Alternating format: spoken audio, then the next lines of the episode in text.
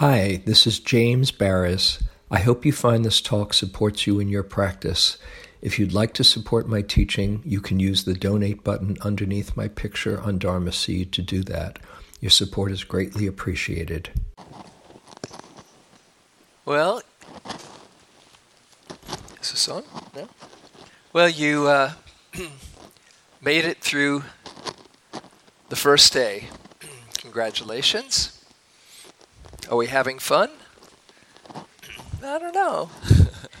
Let me just uh, ask a, a quick uh, check barometer uh, room uh, room weather. How many people were sleepy today? Look around. Ah, you got some company. Okay. How many people uh, had moments of restlessness? Look around. Uh, how about uh, aches in the body? Look around. Yeah, yeah. And um, busy mind? yeah. You're doing great. You're right on schedule. If you didn't have any of those, don't worry, there's hope for you yet. But the first day of a retreat is uh, is not uh, usually an easy experience for some people, and you might have had moments where you say, "Wow, this is so." Wonderful, no responsibilities, and I'm starting to just connect with myself. So I, I don't want to uh, underestimate or discount those because they really are um, quite inspiring.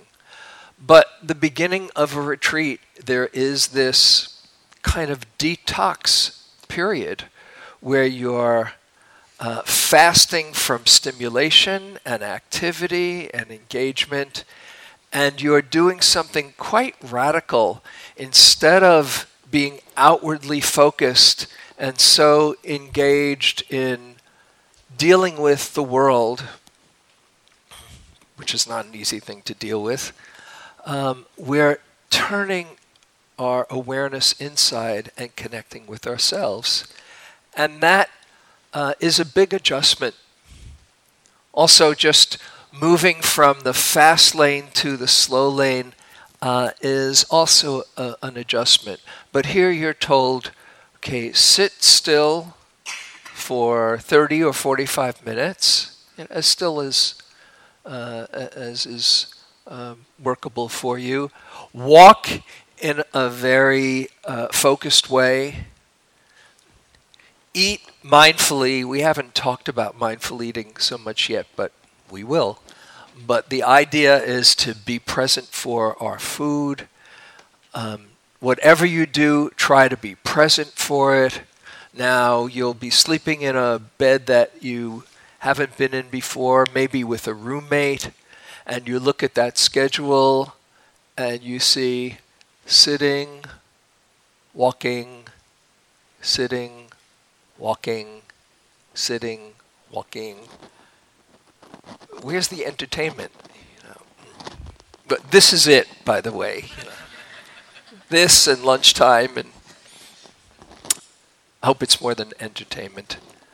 Um, and there can be this sense of of um, um, confinement um, that you don't have as much freedom or control as we normally do in our life. And so, a common response these first few days, especially with the sleepiness and the restlessness, um, is resistance. And the big question um, what am I doing here? You know? Or its variation what was I thinking when I signed up for this? of course, it helps if you've done a number of retreats before, and I want to just um, let those who are new know that even if you've been doing this for many years, you still go through all of those things. The things that uh, that makes that makes it easier is that you know that that's part of the process. So there's a lot more patience, um, a lot more uh, sense that there's a value to this, even if it might be might not be so apparent uh, to some of you right now. So, the beginning of the retreat, uh, and I give myself two or three days really to land. I'm doing it, I'm there, but as far as really coming in and connecting in a in a full way uh, takes a little time, and so the the beginning is about patience and allowing and just showing up as best you can. I wanted tonight to um, offer a teaching from the uh, the classical uh, Buddhist teachings um, that um, I find helpful to understand the process of what we're doing here. And uh, that is the teaching on uh, the five spiritual faculties, it's called. And if you are not familiar with uh, Buddhist philosophy, uh, then um, you should know there are many, many lists in this teaching. If you like lists, you've come to the right place. Uh, but I also want you to know if you are um, also new to this body of teachings that you are you don't have to be a Buddhist. You don't have to take on any new uh, ideology.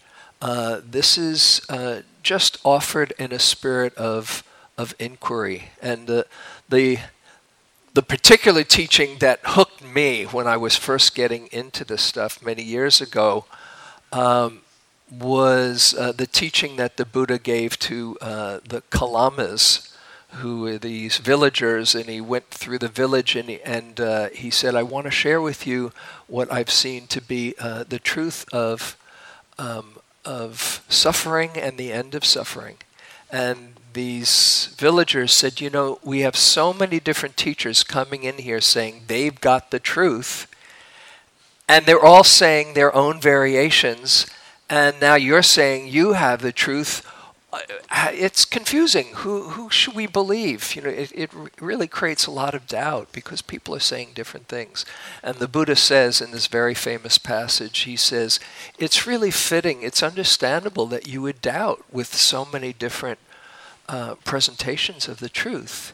And then he says, not by any words from an authority or any teacher who's uh, um, who has uh, great renown, uh, not by uh, things that you've read or that others have told you, uh, not by your own views that you prefer, even, and certainly uh, not because I say I have the truth, but he says, when you look for yourselves and see, oh, these things lead to suffering, if you don't want to suffer, then don't follow them.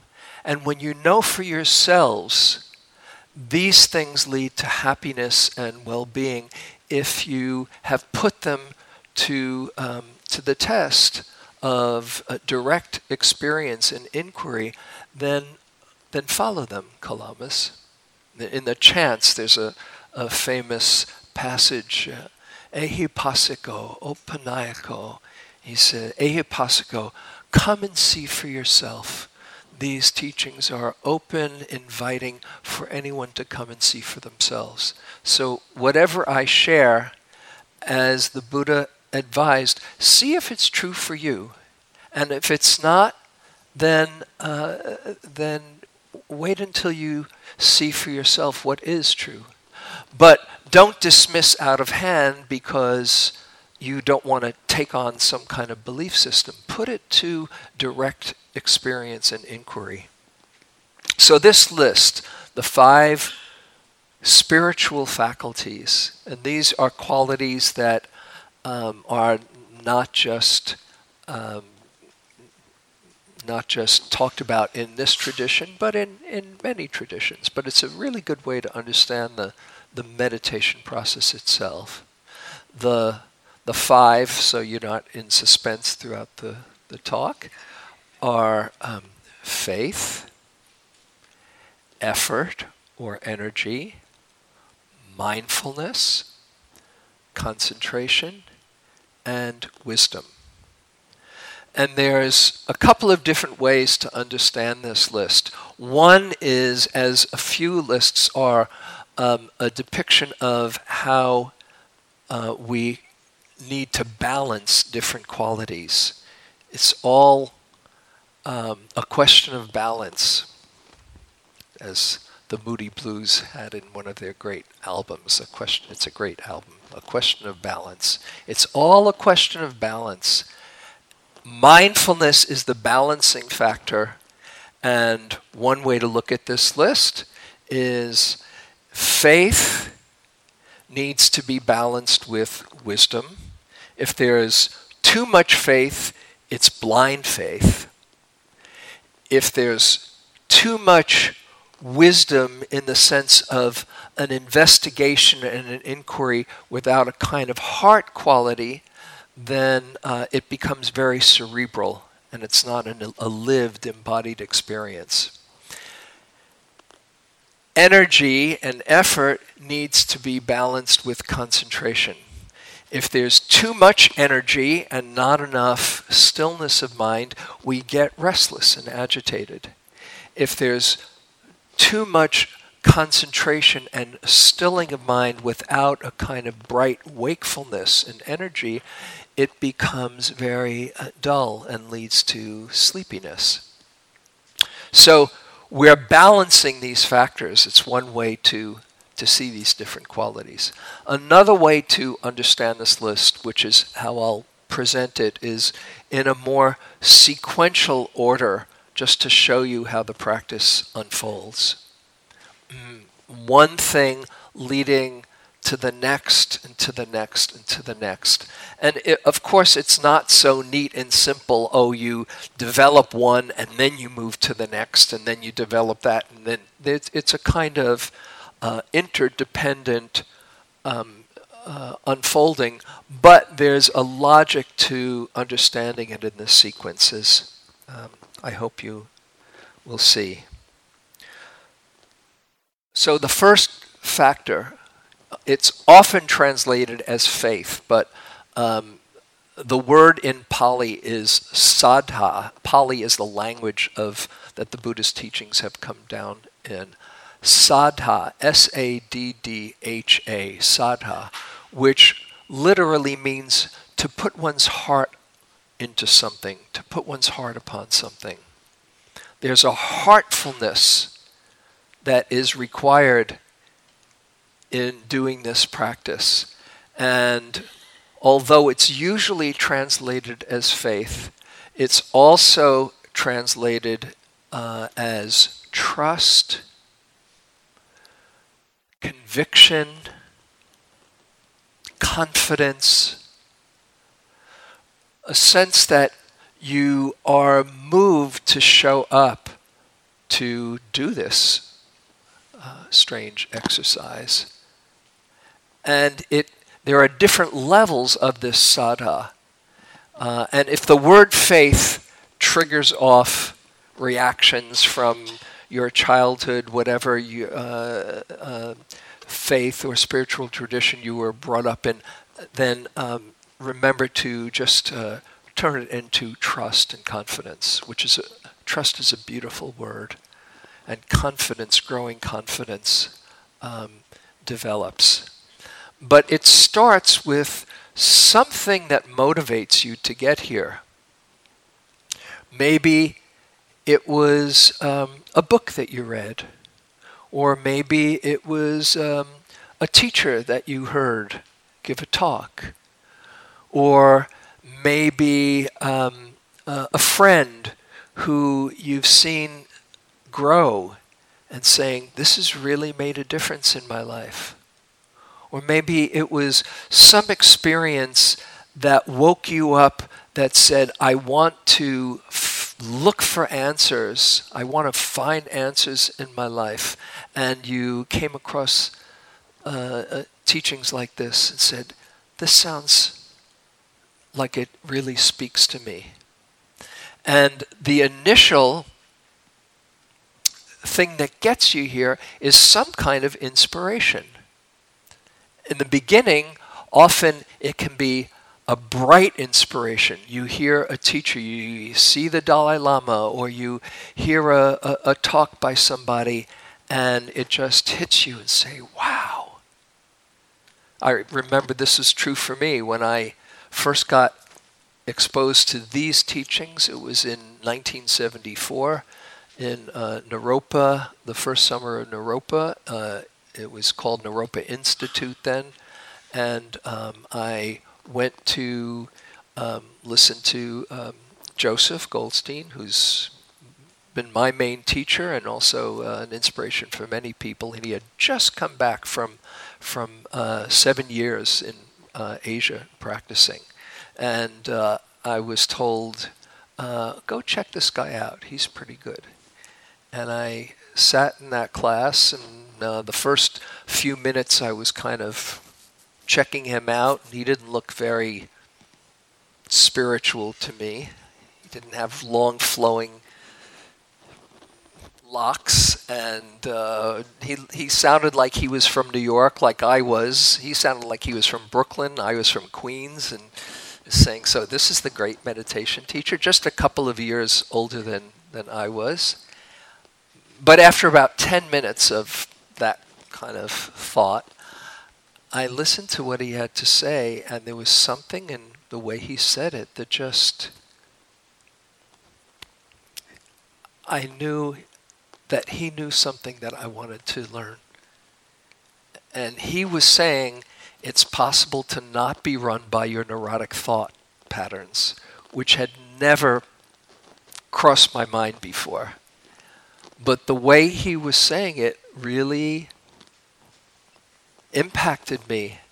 And I had a lot of suffering within myself. Although it looked like my life was pretty on the outside, I had a lot of insecurity and um, was um, very, um, very shy and um, kind of cynical, not thinking that things would work out.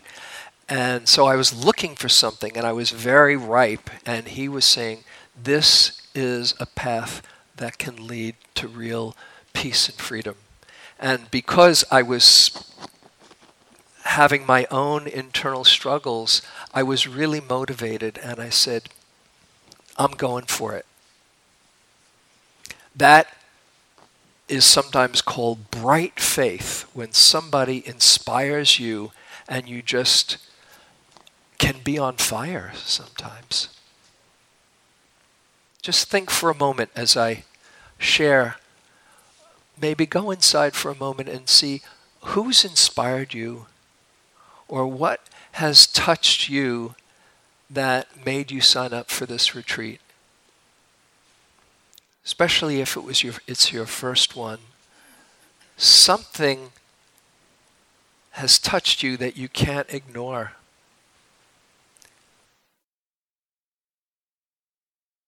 That's precious. That's your spark of inspiration. Okay, you can open your eyes. By the way, it's a little warm in here. Could we open up some some uh, windows? Is it stuffy? Yeah, I am. Thanks. So that that's what first uh, gets us on a path. Or maybe it's it doesn't have to be a mind-blowing experience, but maybe it's just a friend who seems to be a little bit calmer and saying, This is really good stuff, and it makes you curious.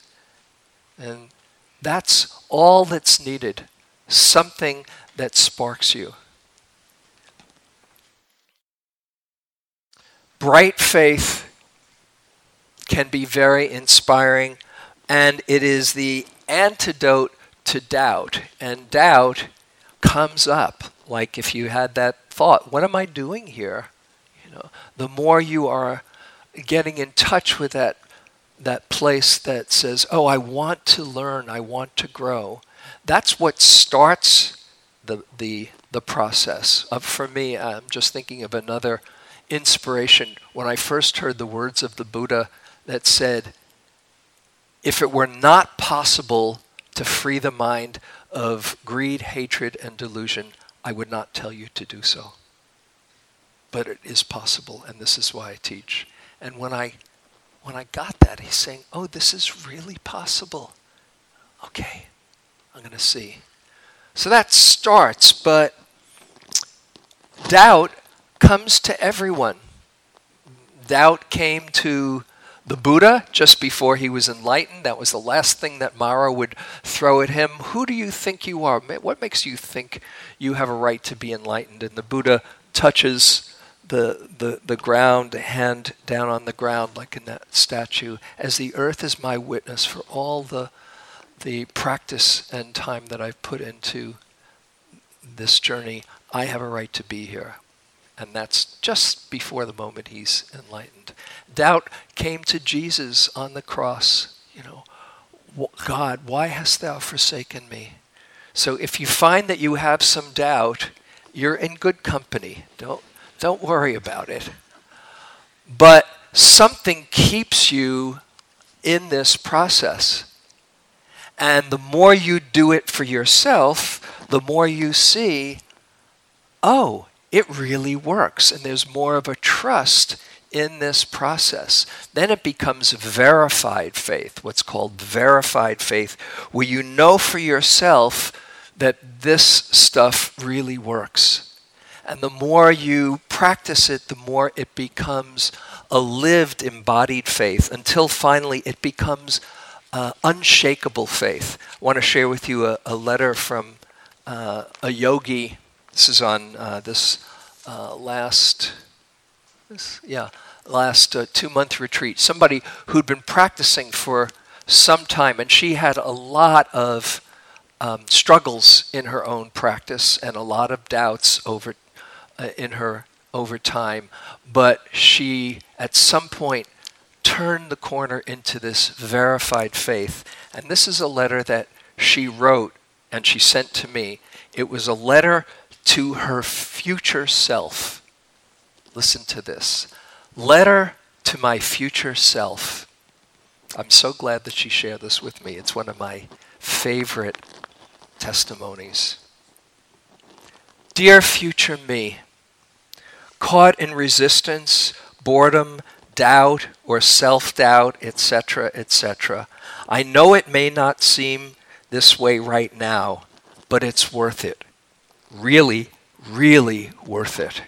And it's working. And you're not doing it all wrong. In fact, you can't really not do it right. Your intention is powerful, even if you may not recognize it at the moment. Sometimes it goes a bit undercover. But believe me, it's there, and that's all that matters. You're doing great, and you're wonderful. And I love you. And I'm so grateful that you're doing this. And I'm right there beside you with a lot of faith and compassion. Lean on it whenever you need it. All will be well. There's only one direction this can go.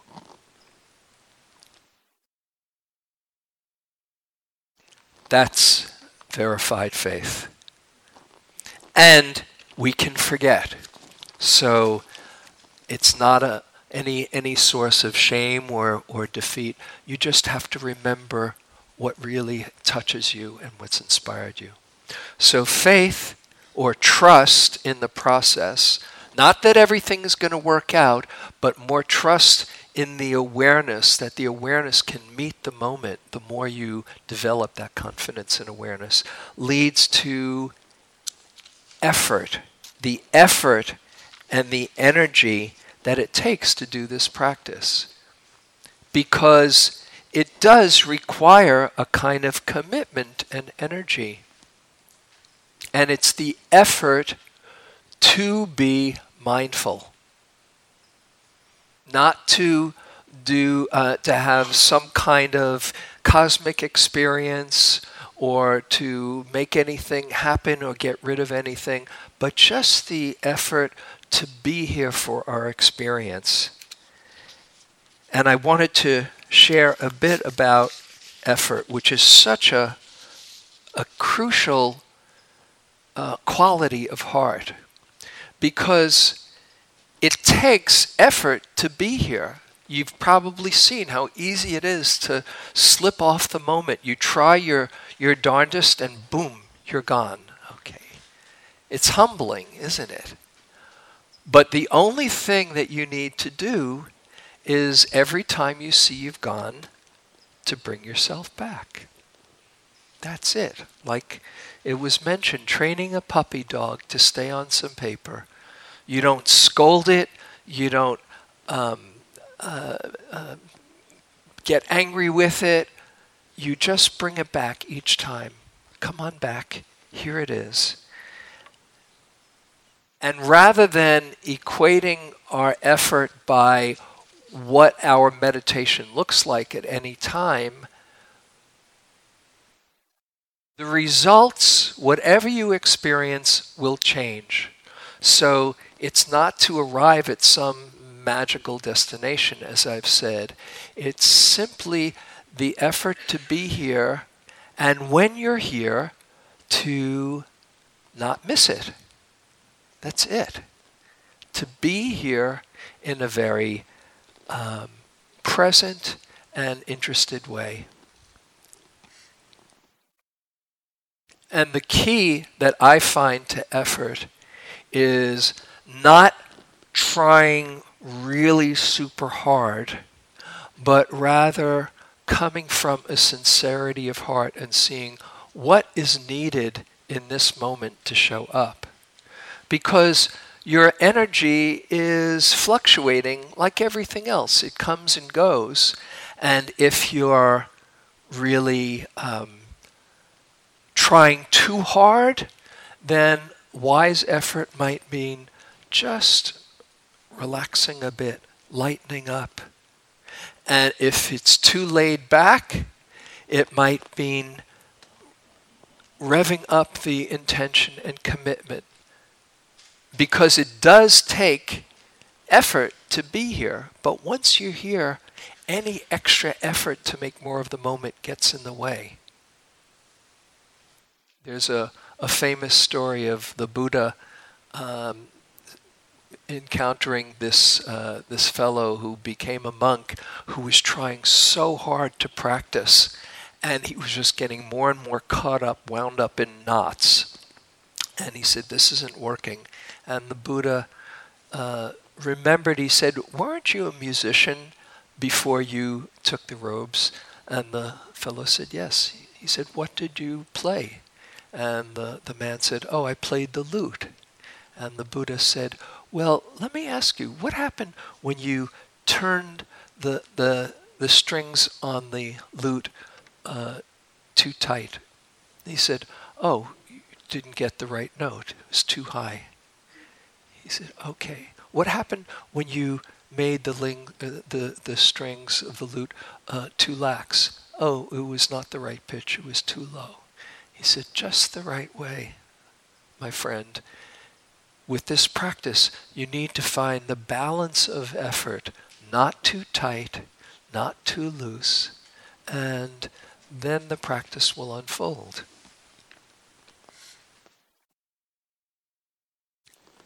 One axiom that I have for myself that I want to share with you struggling is extra. You don't get any bonus points for struggling. As much as you might have a strong intention to do it right, when you are too tight, then the whole practice becomes a battle. And so you want to have enough connection but an ease at the same time. Because as it turns out, relaxation is as important a quality as strong intention. Relaxation doesn't mean laziness. It's very different. It's not lazy. It means finding the right amount of energy that will help you be here and not get tight. And really, the key to that, I find, is the word sincerity. Sincerity of heart. much more than um, than what it looks like from the outside. Just seeing to yourself, what do I need right now to make a, a balanced, connected effort to be with my experience? Too tight? Softened. Too loose? Turn up the commitment. This is a another note from a yogi a number of years ago. He said, It is indeed a huge relief to realize that I'm not in charge of my thoughts, that they come completely unbidden. It's also a relief to know I'm not in charge of my moments of awareness. These two are indeed just beautiful gifts. I think I've been laboring under the assumption that by sheer effort of will, I could manufacture awareness, and that the only reason it wasn't happening was because of laziness, weak brain power, lack of dedication, etc., etc. So, this shift of emphasis towards faith and sincerity of heart, letting the process evolve at its own speed, in its own direction, has made me incredibly happy and at ease. energy changes, and effort will change depending upon uh, where your energy is at. So the key question is just asking yourself, what do I need to really show up in this moment? It might mean going for a walk and just um, relaxing a bit. It might mean going in and really bringing your whole heart to the practice. Only you know. But to really be honest with yourself and know that what I'm doing, I'm doing because this will support my being here. So the effort is the effort, as I said, to be mindful, the third faculty, quality of mind and heart. Mindfulness, sati, as it's called in Pali. We've spoken about mindfulness a lot already, and certainly I don't think anybody here is new to the, the word mindfulness, especially in these last years when there's been a mindful revolution. You know, cover of Time magazine. Actually, there was a new a new cover just uh, just recently, kind of like a re uh, reissuing the Mindful Revolution, and it's been kind of extraordinary. You know, when when I first got into this, you know, many years ago, it was like uh, you know a counterculture kind of a thing. Now it is the culture, and it's that way because there's so much research, whether it's in in schools or in health or in uh, in the workforce. That's why all these Silicon Valley companies have mindfulness programs because it'll make you that much more efficient so you can put in 80 hours a week and not get so stressed out or as stressed out. Mm-hmm. Why do you think they do it? Because they know that it works. Mm-hmm. They forgot about the balance part often, but you know, that's up to people to discover for themselves. Or in the uh, in the uh, criminal justice system throughout society, and so many different studies, thousands and thousands and thousands of studies. If you Google benefits of mindfulness, there's something, I think the last time I saw was like 14 million uh, uh Google hits, something like that um, because it works. The Buddha said this in his famous discourse on the mind, practice of mindfulness, the Satipatthana Sutta, which all of this stuff is based on. He says, There is a most direct way. There is a most direct way to overcome sorrow, lamentation, and grief despair, pain, and anxiety and realize the highest happiness possible. That is the establishment of mindfulness. That's a pretty amazing statement. All of those things just from being mindful.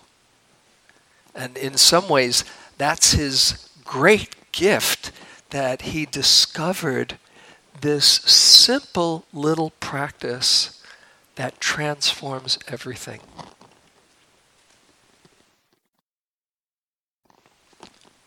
Let me share a little bit about how mindfulness works. First of all, just to agree on what it means, mindfulness is simply knowing what's happening in this moment without grasping at the pleasant or pushing away the unpleasant or taking ownership of experience. My anger, my love, my confusion, my knee, my whatever. We'll get to that as as uh, the talk and as the retreat goes on. But basically, to know what's happening right now without grasping or pushing away, just knowing here in a non judging way. It's very, very simple, but very profound because it has the quality of weakening all the states of confusion and suffering and strengthening all the states of well being and happiness. Just to give you an example of how mindfulness works, okay, do this. Put your hand out in front of you. Okay?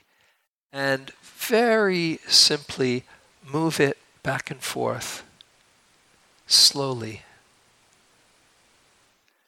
and now, as you're doing it, close your eyes and put all your attention on moving your hand. Right now, is there any fear? Is there any worry? Is there any confusion? Just feel your hand moving. Any yesterday or tomorrow is just being with the movement. Okay, you can open your eyes. Congratulations, you were just mindful. And in that moment, you weren't lost in your stories or thoughts or fears or issues. You were just connected in a very balanced way. And there was a sense of ease. Did you need to add something to make it a better moment? Or think, oh, if I only weren't doing this, I'd be happier. Maybe you did if your arm got tired. I don't know. But generally, eh, you're just there, and there's a balance of mind that is quite restful and connected to your life. Isn't that amazing? And that's the same whether you're feeling the breath come in and out, or hearing a sound, or feeling a sensation in your body, or even feeling an emotion whether it's pleasant or unpleasant, or feeling or knowing that thoughts are coming and going. Oh, this is what's happening right now. Here's another little exercise, okay?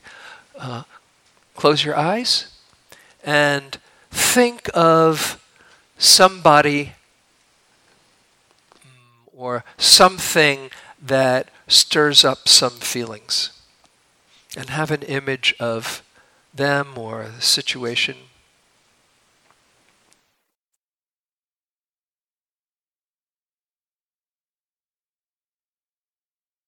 Just let it be here. Now become aware that you're sitting in a room with a whole lot of other people and we're all just making pictures in our minds. Here we are just making pictures. Okay, you can open your eyes. Do you notice the difference between being in the movie and knowing, oh, mind was just creating a story? Most of the time, our minds create stories and we are right in the middle of the movie.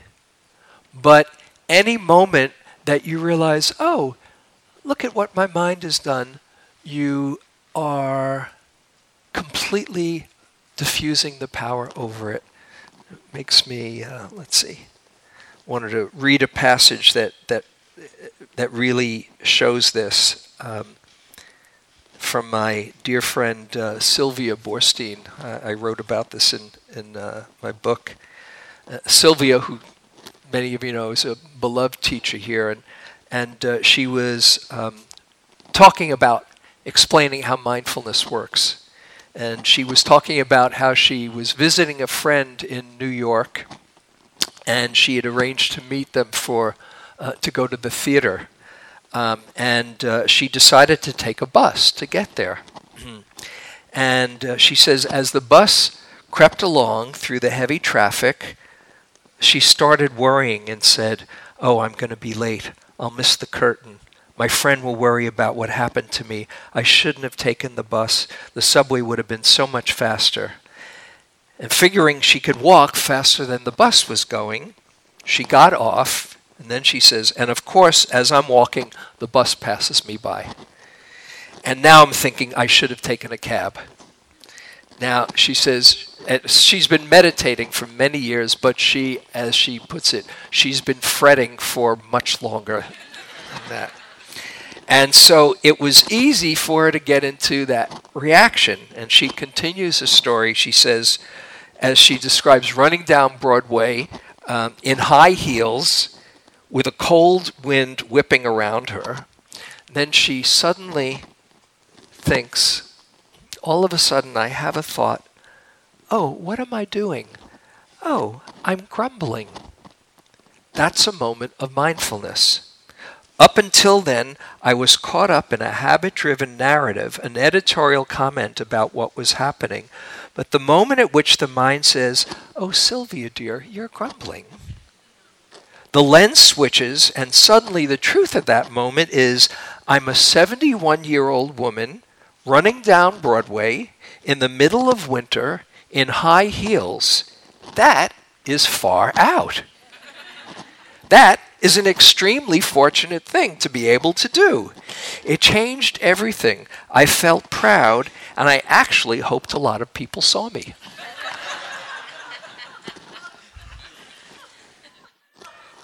in just a moment, it's like, oh, uh, to, oh, you're grumbling, dear. Oh, it's okay.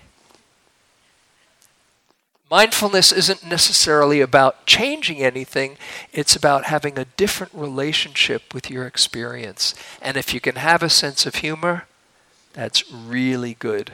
As I said in one of the groups today, then you're in on the joke instead of the butt of the joke.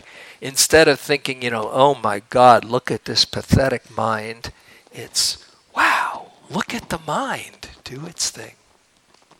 So, this is mindfulness, and it has many different lenses. Sometimes it will be a very narrow focus, a very fine subtlety noticing experience. And other times it'll be more panoramic and just seeing, oh, this is um, uh, a moment of confusion. That's what's going on. That moment of mindfulness is just as potent a moment as noticing the subtle hair follicles in your nose swaying in the breeze. It's just another moment of mindfulness. And so there's different lenses. It doesn't look any one way. And you can be mindful of the breath and the body. You can be mindful of uh, emotions, you can be mindful of thoughts, you can be mindful of sounds, you can be mindful of anything. And every moment of mindfulness counts. That's one of the main inspirations for me, realizing every single moment of mindfulness, I'm weakening the habits of greed, hatred, and delusion, and cultivating the qualities of generosity, kindness, and wisdom. So, mindfulness. One thing mindfulness isn't, and I'll share with this right now while I think about it, is figuring out. This came up a couple of times in the group today. Mindfulness is not figuring out. And here's another letter from a yogi on her first retreat when she was she kept on trying to come up with answers and I gently said a number of times you don't have to figure it out. And then towards the end of the retreat she wrote this note. The one thing that is now indelibly in my brain is finally getting you don't have to figure it out. That would never have registered as an option before. Just today, I was doing walking meditation, struggling as my thoughts were going round and round, and those words came into my mind You don't have to figure it out. I stopped and I closed my eyes and asked myself, What is true right now in this moment? And what was true was the rising and falling of my breath and various body sensations coming and going and I thought to myself, the rest will balance itself out in its own time. And I resumed my walking. What a revelation. You don't have to figure it out. So the effort to be mindful leads to the next of the faculties, which is concentration. concentration, which is a key in this process.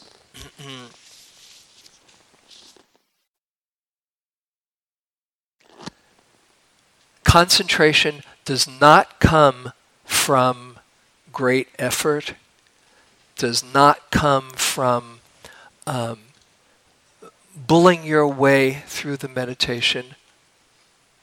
Concentration the key, I think, is being interested. Just being interested and having moments of mindfulness build on each other. Here is the key to concentration. You listening? Continuity is what develops concentration one moment, followed by another moment, followed by another moment.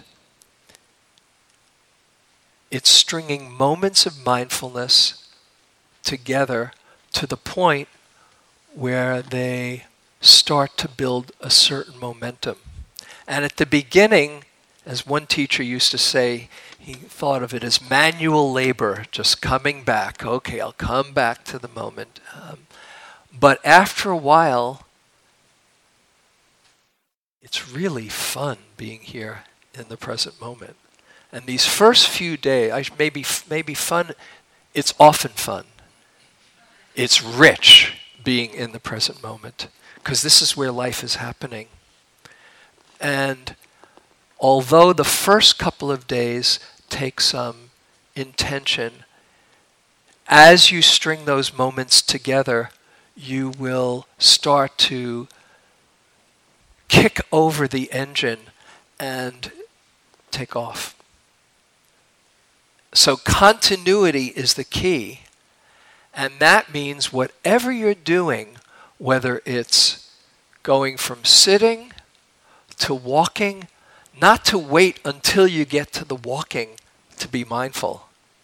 I, I once went to a, I was on a long retreat with this Burmese master who uh, gave three hour long talks on three consecutive nights about the moment that the meditation ends and you hear the bell ring, the process of getting up and going to your walking meditation.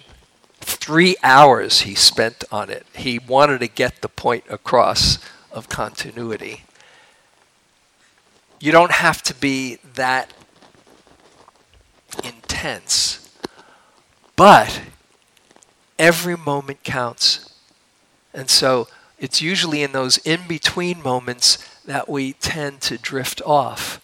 And if you can make tying your shoes and putting on your jacket, or brushing your teeth, or cleaning your dishes as just as sacred a moment as being here in the hall and feeling your breath. That's real great practice. And so you might take a chunk of time, a morning or an afternoon, without breaks. You know, unless you have to use the, the restroom, just see what it's like to sit and walk and sit and walk. And if you have that kind of interest, and it's really about interest, oh, this is a moment of my life, um, those moments of mindfulness keep on building, and that develops, keeps the whole practice unfolding. Here's a, a little way to understand this. Um, mm, there's an image that's often given of putting a tea kettle on to boil. If you put it on and take it off every 30 seconds or so, it's not going to cook, right? Mm, boiled yet? No, not yet. Is it? No, still not ready. Okay.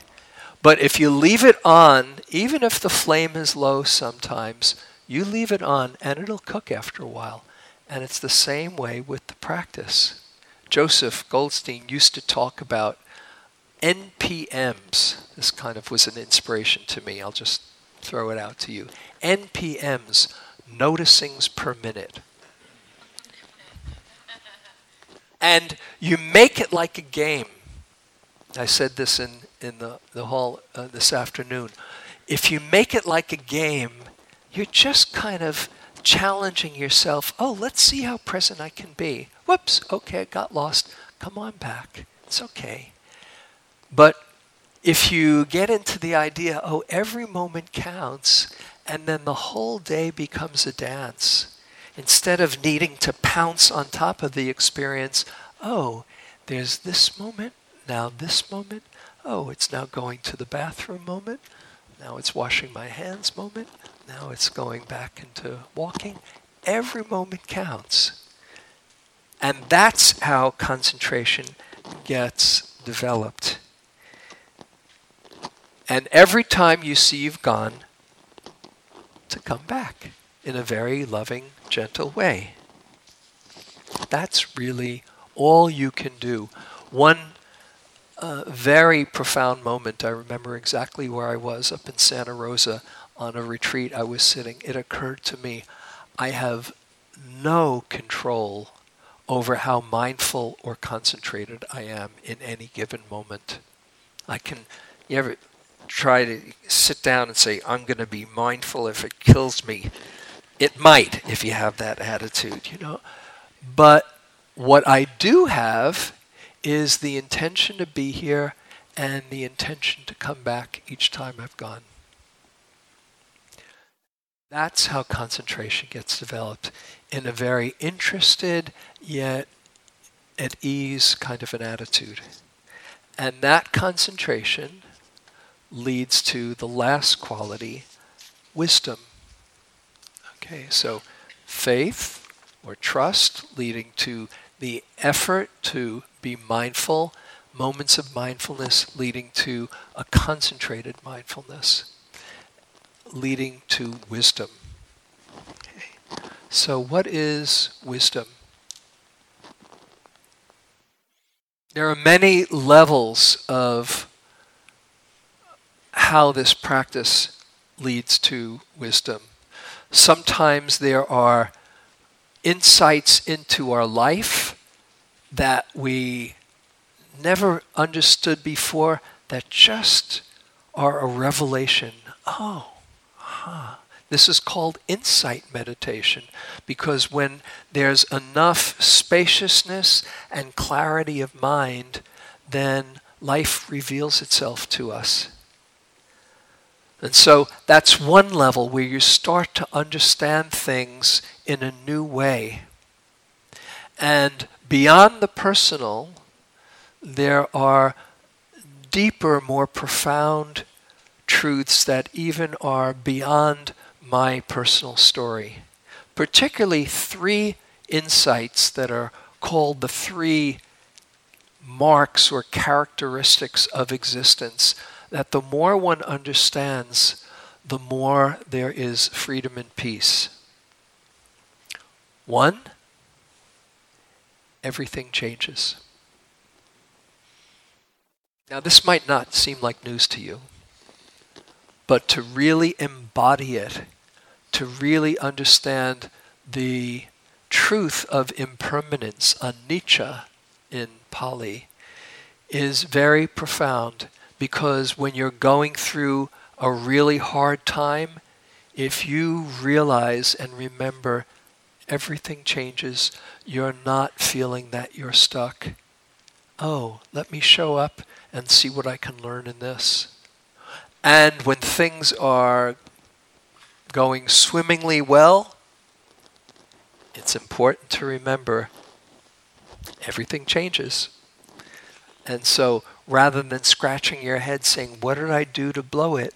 realizing that, as I said uh, last night, this is about learning to be here for the ride instead of trying to make some magical experience happen. That's the first thing. You take a look and see for yourself how many different thoughts have you had today? How many different sensations have you had today? How many different moods have you gone through today? Have you noticed how things change? This is not just a theoretical kind of a thing. This is what the meditation shows. One moment after another after another. Second characteristic because everything changes, trying to hold on to changing experience is a setup for suffering. Dukkha, D U K K H A, in the teachings. Dukkha. And that is the more we try to control experience or hold on, grasp experience, get attached to things, the more we suffer. And the more you understand how things change, the more you are able to be in the flow rather than trying to control. There's many other levels of, of this, but I'll just leave it at this for now. And the, the third, the third deep understanding of wisdom is seeing that you too are this changing flow of experience. That you are not separate from everything else that is in the flow of experience. And there is no one fixed, static place that is the essence of you that you can point to and say, ah, that's me. You are a flow of experience, and when you see that, then the sense of separation starts to dissolve. Here's a simple way I'll just point to this that I, I find very helpful. Just uh, try this. Close your eyes for a moment. And usually we think of ourselves as a noun, as some body, something. And first think of yourself as a noun. Yes, I am me to whom life happens. And now just shift for a moment and think of yourself as a verb. Think of yourself as a field of activity, of life moving through you with all its sensations and thoughts and feelings and biological systems, circulatory and digestive and nervous system and all of those things, you are life in continual flux in this pattern called you. But you are a verb as well as a noun. And that starts to reveal the selfless nature of experience. You can open your eyes if you'd like. The selfless nature of experience, that life isn't just happening to you, it's happening through you or as you. And that starts to shift things. Rather than feeling separate, you are part of it all. So, this is very much revealed in the meditation as you pay attention again and again. You see this process of life over and over, and you don't feel quite as solid. You can play the game of being you without taking it quite so seriously. So, this is um, the revealing of the wisdom of impermanence and suffering, or the suffering, unsatisfactory nature of existence, and the selfless nature of reality. So, this is what we're doing here. Faith or trust that gets us here, leading to the effort to put in your time and intention to being mindful mindfulness, moments of mindfulness, leading to a concentrated breaking through of seeing things as we usually do into a deep wisdom that leads to freedom. And every moment of mindfulness counts. So let's share a few moments right now.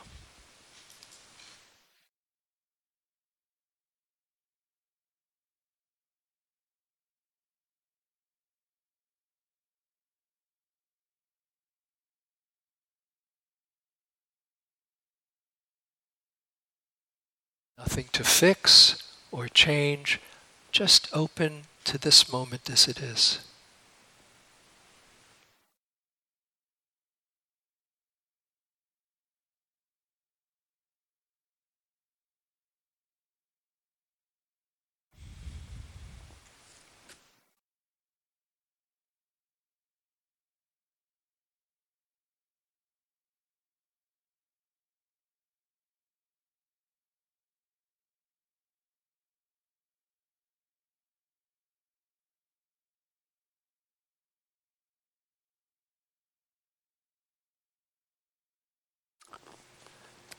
Thank you for your attention.